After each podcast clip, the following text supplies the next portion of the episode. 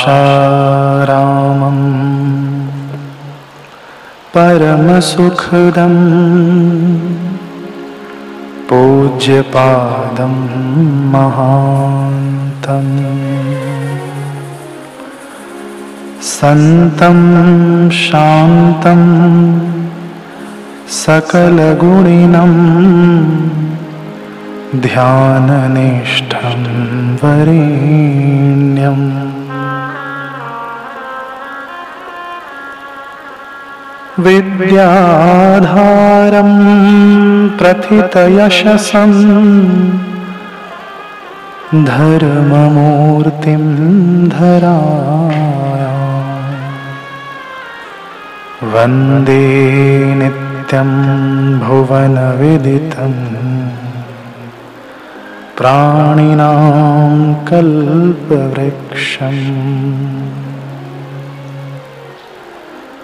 ओम श्री सद्गुरु परमात्मने नमः। ओम श्री सद्गुरु परमात्मने नमः।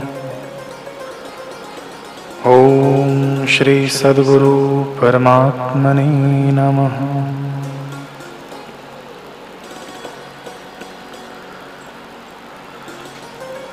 श्री आशा रामायण जी कथा अमृत का। इस अहमदाबाद आश्रम से दूसरा दिन पूज्य बापू जी की पावन प्रेरणा आशीर्वाद से।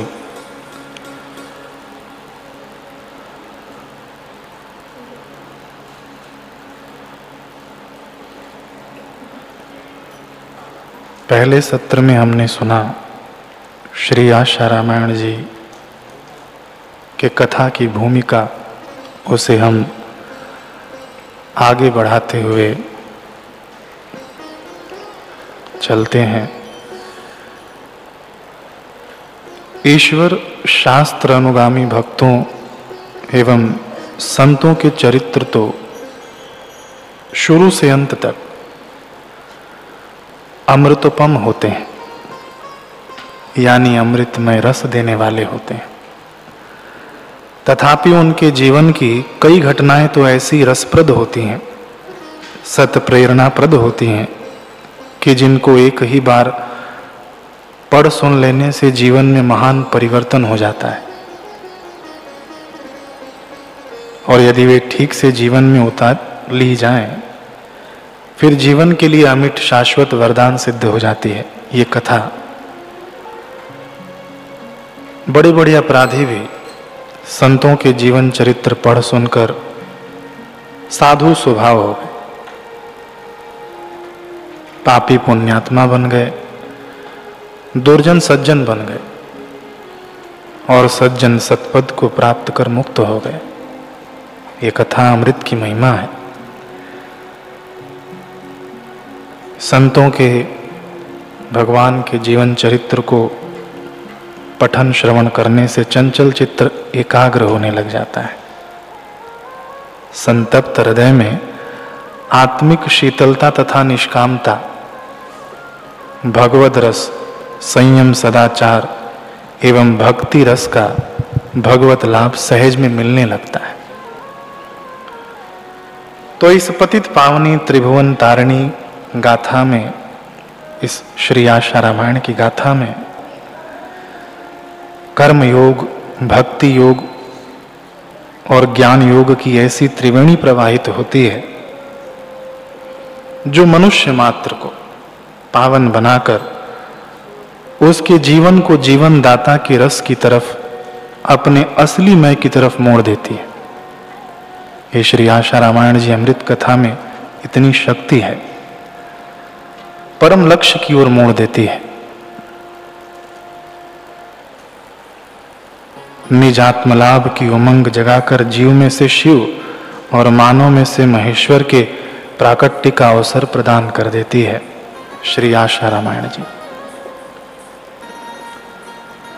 तो हम यदि सदगुरु से निभाना चाहते हैं, अपने गुरुदेव से हम निभाना चाहते हैं तो श्री आशा रामायण जी हमारे लिए माला की मेरुमणि है।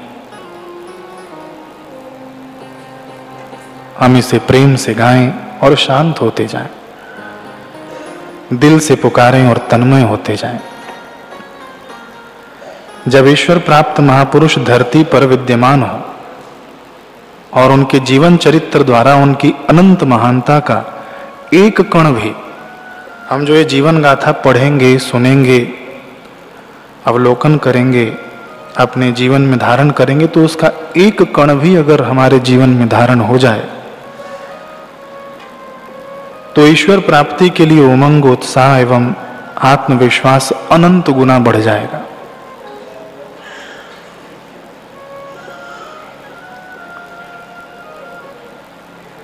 श्री आशा रामायण जी में आता है कि बालक, वृद्ध, नर और नारी सभी इससे प्रेरणा पाते हैं। ये किसी एक वर्ग या विशेष के लिए नहीं है, सभी के लिए है। हिंदू, मुस्लिम, सिख, ईसाई किसी धर्म के लिए नहीं है। सभी के लिए। और इच्छा पूर्ति के चाहकों के लिए 108 जो पाठ करेंगे, उनके सारे काज सरेंगे। इच्छा पूर्ति के चाहकों के लिए और इच्छा निवृत्ति के द्वारा आत्मज्ञान के जिज्ञासुओं के लिए समान रूप से उपयोगी, यह गाथा अत्यंत आश्चर्यकारक है। यही है इन करुणा अवतार की प्राकट्य की अहेतु की कृपा।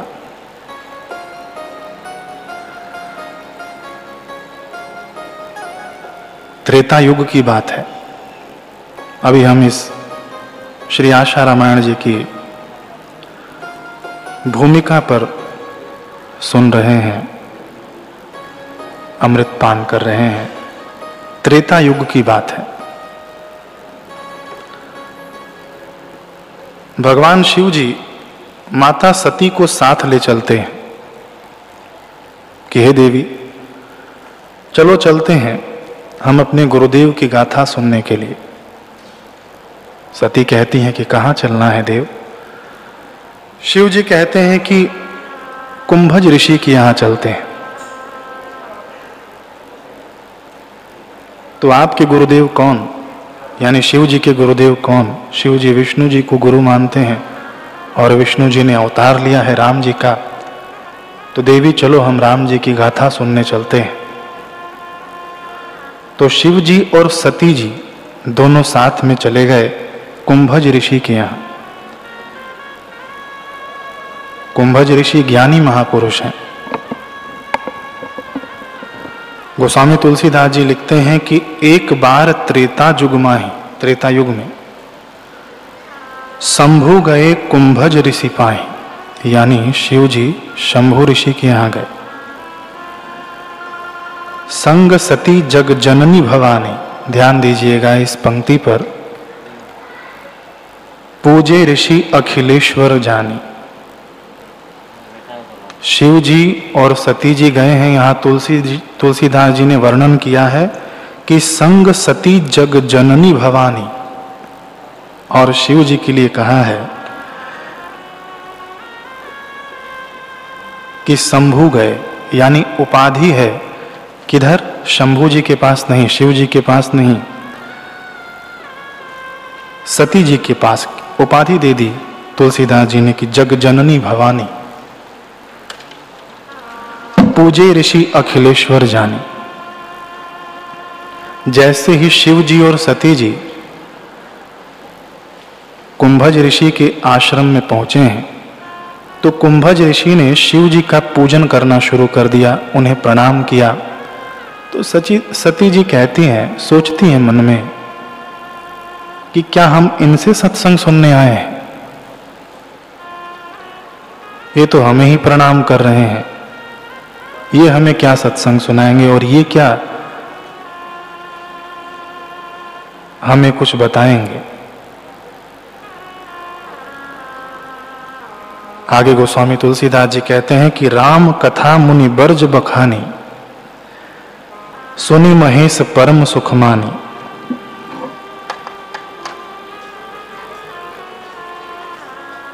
मुनीश्वर अगस्त जी ने राम कथा विस्तार से कही। सुनी महेश परम सुख मानी यहाँ पे सिर्फ़ महेश का वर्णन है, सती जी का कहीं तुलसीदास जी ने वर्णन नहीं किया। ऋषि पूछी हरि भक्ति सुहाई, कही शंभु अधिकारी पाई? यानी दोनों में चर्चाएँ होने लग गई हैं। अगस्त जी, शिव जी से पूछते हैं। ऋषि पूछी हरि भक्ति सुहाई, कि हरि की भक्ति का कुछ हमें उपदेश करिए? शिव जी ने भी उपदेश किया है। और ऋषि ने भी शिव जी को उपदेश किया, यानी यहाँ पर परस्पर चर्चा चल रही है। अभी तक यहाँ पर गोस्वामी तुलसीदास जी ने सती जी का वर्णन नहीं किया। ये चर्चा केवल भगवान शिव जी और कुंभज ऋषि के बीच में हो रहा है। अपने प्रभु के विषय में जैसे जब कोई चर्चा होती है ना, हम लोग भी आपस में चर्चा करते हैं अपने गुरुदेव का। जैसे जब गुरु प्रेमी साधक मिलते हैं ना तो अपने गुरुदेव की लीलाओं का परस्पर चर्चन, चर्चा, बखान करते हैं। और खूब मज़ा भी आता है उसमें। आनंद आता है, शाश्वत आनंद, जिसे कहा जा सके।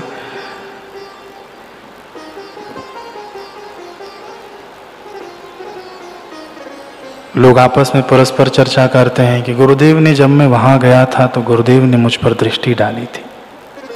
बड़ा आनंद आया था।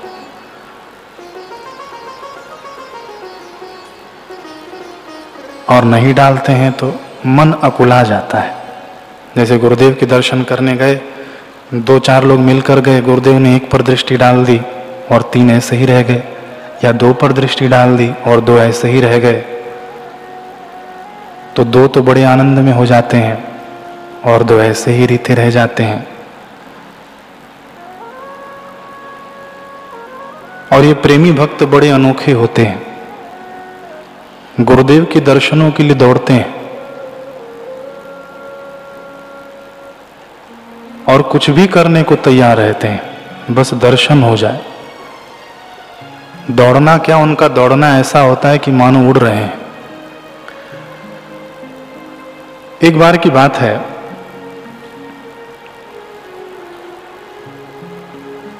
वाटिका में गुरु भाई रहते हैं अपने, जब पूज्य बापू जी वाटिका से सत्संग करने आते तो वे सभी गुरु भाई सेवक अपनी अपनी साइकिल से पीछे पीछे आते। आज से दस साल, पंद्रह साल पहले की बात है। गुरुदेव की गाड़ी निकलती और गुरुदेव के पीछे पीछे वाटिका के जितने भी सेवक साधक होते, वो साइकिल से दौड़ कर आते और यहाँ पर आकर सत्संग सुनते और जैसे ही गुरुदेव आरती का इशारा करते तो वे सभी साधक जो वाटिका से साइकिल से आए थे, जिस गति से, उसकी दुगनी गति से भाग कर जाते वाटिका। अब बोले, दुगनी गति से क्यों भाग कर जाते?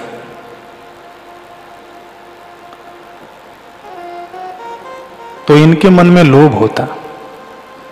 क्या लोभ होता?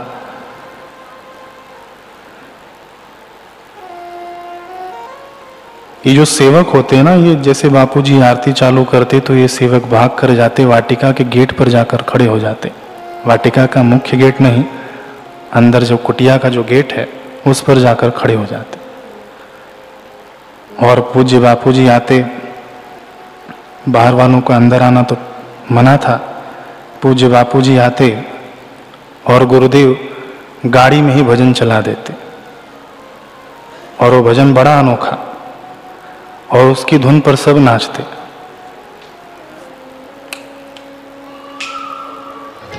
वाटिका का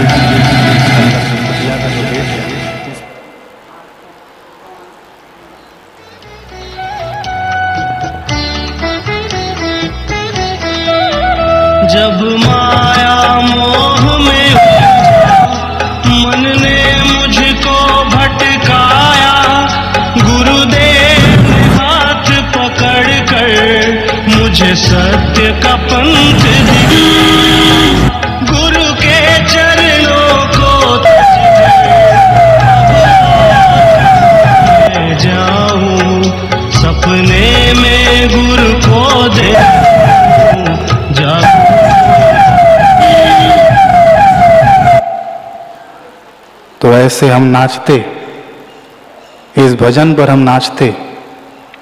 जो लोग इस आश्रम में हैं, उनको तो याद आ ही गई होगी। गुरुदेव के गाड़ी में ऐसा भजन बजता, सायरन बजता और हम नाचते। तो इस लोभ से वाटिका वाले खूब तेज़ी से साइकिल चलाकर जाकर पहले ही गेट पर खड़े हो जाते थे।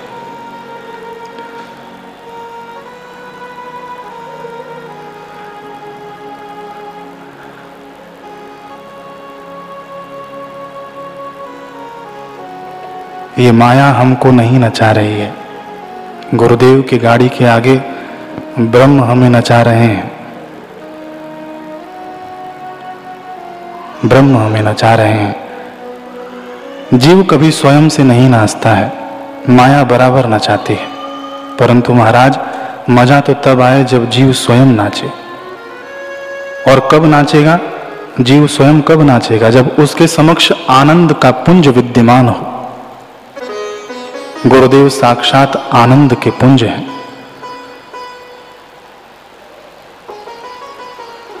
जीव स्वयं उनके समक्ष नाचने लगता है। आप सोचेंगे कि जब साक्षात आनंद के पुंज समक्ष में हैं तो हमारे अंदर भी कुछ पुण्य होना चाहिए। नहीं नहीं। तुलसीदास जी ने भले कहा कि बिनु पुण्य पुंज मिले नहीं संता। लेकिन वही तुलसीदास जी ने फिर कहा कि बिनु हरि कृपा मिले नहीं संता। हरि यानी चोर, हरण करने वाला। पापों का भी पुंज हो। यदि ऐसे महापुरुष के समक्ष हम चले जाएँ, खड़े हो जाएँ तो समस्त पापों का हरण कर लेते हैं।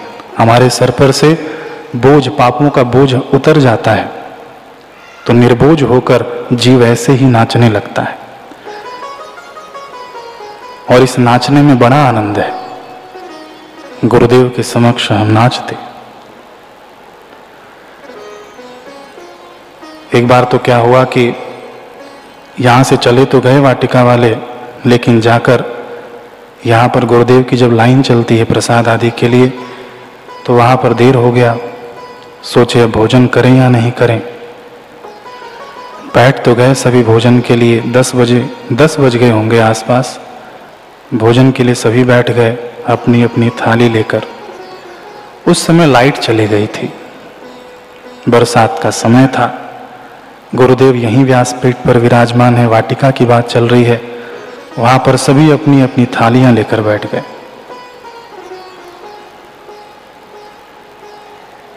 आँखें मेन गेट पर हैं। हाथ अपनी सेवा में लगे हैं भोजन के कौर मुँह तक पहुँचाने के लिए।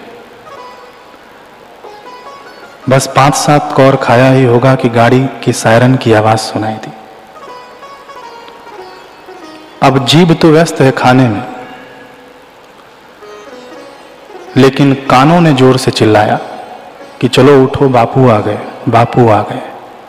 सारे भाई उठकर दौड़े, गेट की तरफ़ चले गए।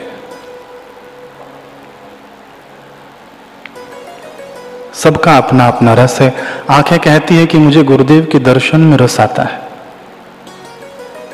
और ये आँखें खुशनसीब हैं कि इसको, इसका भरपूर रस मिल भी जाता है। कान सुनते हैं सत्संग तो कहता है कान कि मुझे गुरुदेव के सुनने में रस आता है। आँखें कहती है कि मुझे गुरु दर्शन में रस आता है। कान कहते हैं कि मुझे गुरुदेव के सुनने में रस आता है। और रस और अधिक बढ़ जाता है जब गुरुदेव हमारे विषय में कुछ बातें करते हो। आँखों से ज़्यादा सुख तो कान के पास मन कहता है कि तुम दोनों से ज़्यादा रस मेरे पास है। क्योंकि मैं जब चाहूँ, तब अपने गुरुदेव की स्मृतियों के अधीन होकर रसमय हो जाता हूँ। लेकिन यहाँ जीवा बेचारी लाचार हो जाती है। तरस जाती है कि गुरुदेव से कब बात हो। हम सबका अनुभव है। हम सभी का अनुभव है। ये जीवा तरस जाती है कि गुरुदेव से कब बात हो। महीने बीत जाते हैं। बाकी तो तृप्त रहते हैं, लेकिन यह जिह्वा अतृप्त रहती है। और जहाँ अतृप्ति रहती है, जहाँ असली रस नहीं मिल पाता तो कृत्रिम कृत्रिम रस अपना प्रभुत्व जमाने लगता है। खान पान में, निंदा चुगली में आदि रस आने लगता है जीवा को। ब्रह्म से नहीं जुड़ पा रही है ना? तभी गुरुदेव मंत्र देते हैं, कीर्तन आदि की आदत डालते हैं और तभी यहाँ पर काम आता है गुरुदेव के जीवन चरित्र का गान पठन पाठन इस जीवा को हम ब्रह्म से जोड़ दें, अपने गुरुदेव से जोड़ दें। भगवान के नाम के जप से और कीर्तन से हम जोड़ दें।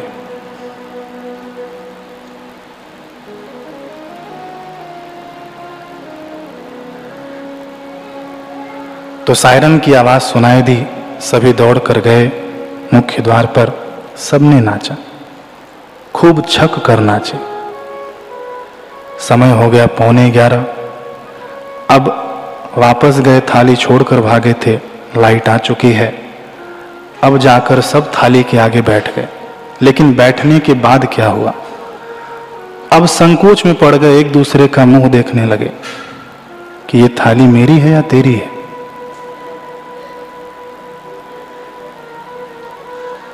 देखिए जिह्वा को रस भोजन में था, लेकिन आँखों का रस गुरुदेव में, कानों का रस गुरुदेव में, मन का रस गुरुदेव में। यहाँ भोजन की थाली में रस नहीं है। सब एक दूसरे की तरफ़ देखने लगे तो यहाँ बैठा था? नहीं नहीं, मैं वहाँ बैठा था। अच्छा परोसने वालों से पूछो कि आपने मुझे यही भोजन परोसा था ना? भाई, मैं तो था भी नहीं, मैं तो गेट पर ही था। तुम लोग खुद निकाल कर लिए हो। ये अनोखे भक्त होते हैं। तो बात चली थी प्रेमी भक्त की। बड़े अनोखे होते हैं। ये अनोखे भक्त दौड़ पड़ते हैं, ये बात चली थी। और इनको दर्शन भी हो जाता है गुरुदेव का।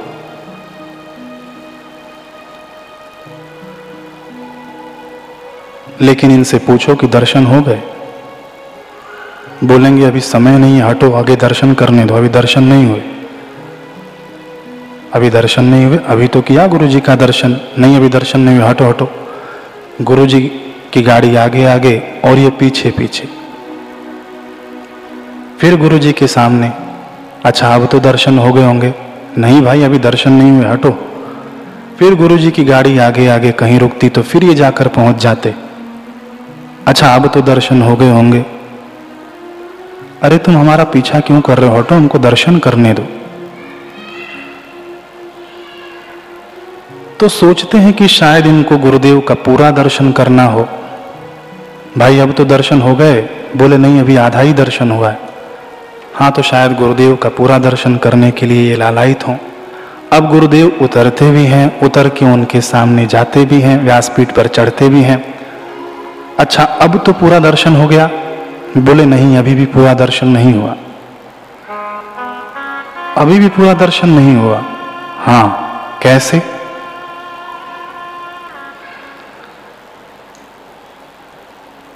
अरे हमने तो अपने प्यारे जोगी को देख लिया, परंतु उन्होंने हमको नहीं देखा। इसको लोग अधूरा दर्शन मानते हैं।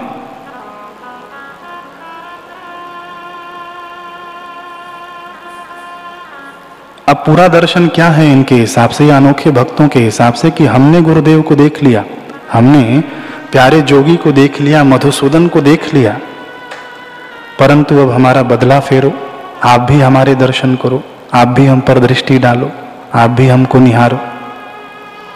बार बार गाड़ी के सामने मानो जाकर ये यही कहना चाहते हैं कि हे मधुसूदन, कर्जा चढ़ाकर मत जाओ। हमने तो आपको देख लिया, आप भी हमको देखो, कर्जा उतार कर जाओ। और कितनों का कर्जा लेकर जाओगे? ये अनोखे भक्त होते हैं।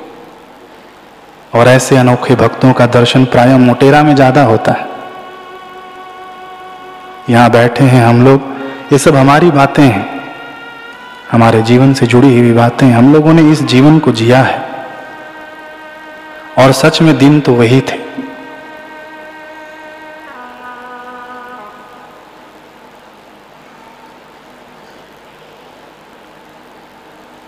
तो गुरुदेव से यही प्रार्थना है कि हे गुरुदेव, आप सर्व समर्थ हैं। आपका सामर्थ्य हमें पता नहीं, फिर भी कुछ कुछ पता है। हम आपसे यही प्रार्थना करते हैं कि हम सब की फिर से यही चाह है कि हम आपके फिर से वही अटखेलियाँ वही लीला दर्शन करें। गोपियाँ ब्रह्मा जी को कहती हैं उल्हावना देते हुए, कि ये मुआ बूढ़ा ब्रह्मा, इसको इतनी भी अकल नहीं कि आँखों की पल, आँखों पर पलके बना दी, आँखों की पुतलियों पर, कि ये मुआ बूढ़ा ब्रह्मा इसको इतनी भी अकल नहीं कि आँखों की पल, आँखों पर पलके बना दी। आँखों की पुतलियों पर पलके बना दी। पलके झपकती हैं तो उतनी देर के लिए हम दर्शन से वंचित रह जाती हैं। बूढ़े ब्रह्मा, तूने ये ठीक नहीं किया। तो महाराज, बात यहाँ पर आती है कि हम सत्य तक नहीं पहुँच सकते। अभी जहाँ पर गुरुदेव विराजमान हैं, इतने वर्ष हो गए, हम सत्य तक नहीं पहुँच सकते, हम असमर्थ हैं। लेकिन सत्य चाहे तो हम तक अवश्य पहुँच सकता है। गुरुदेव साक्षात सत्य के विग्रह हैं।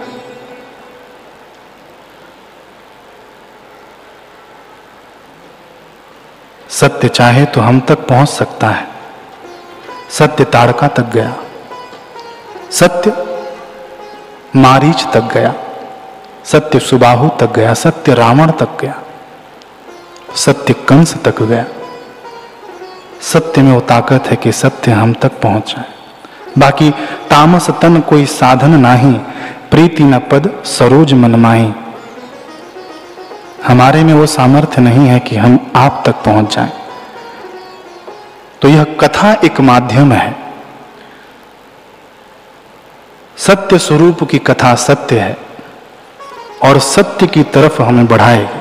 ये कथा एक माध्यम बन जाएगी जो हमें सत्य से संधि करा देगी।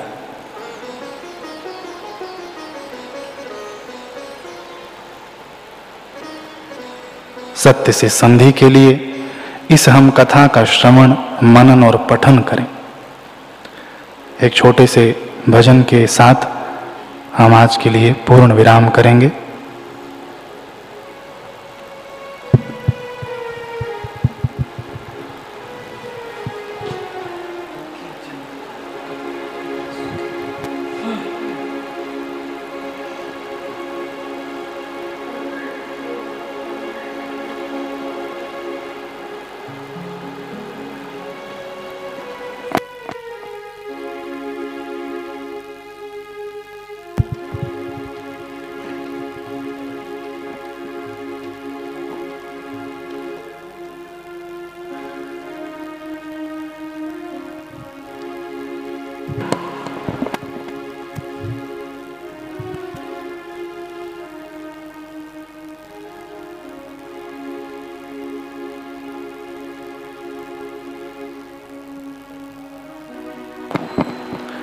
जय जय बापू कथा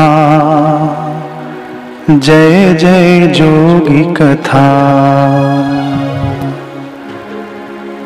कथा श्रवण कर मिट जाती है। कथा श्रवण कर मिट जाती है। कथा श्रवण कर मिट जाती है। कथा श्रवण कर मिट जाती सौ है जन्म जन्म की व्यथा जय जय बापू कथा हो जय जय जोगी कथा।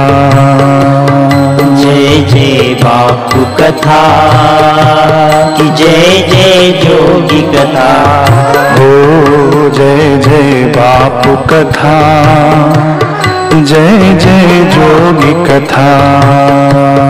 जय जय बापू कथा कि जय जय जोगी कथा।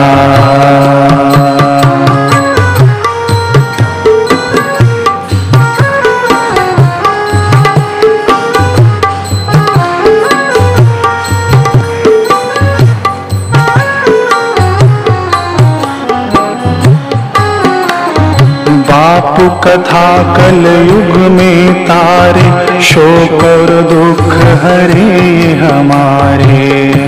कथा कल युग में तारे, शोक और दुख हरे हमारे। बापू कथा कलयुग में तारे, शोक और दुख हरे हमारे। बापू कथा दुख है सारी तो पर दुख हरे हैं हमारे।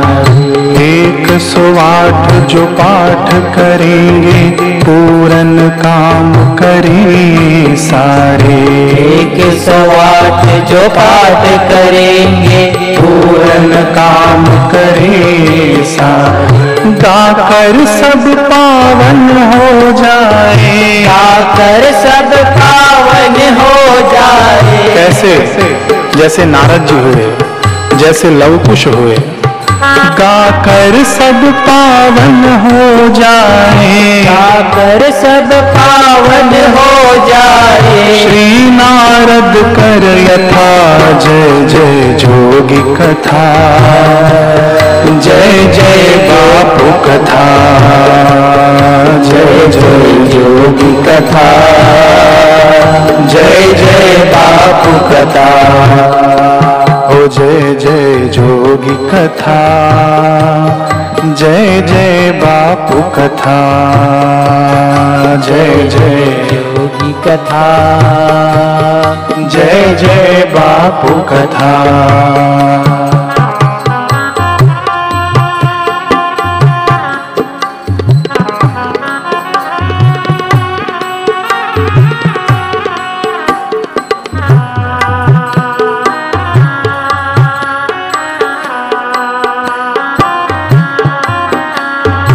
इस युग में यह कथा है प्यारी दुख विपत्ति हरे यह सारी। इस युग में यह कथा है प्यारी दुख विपत्ति हरे यह सारी।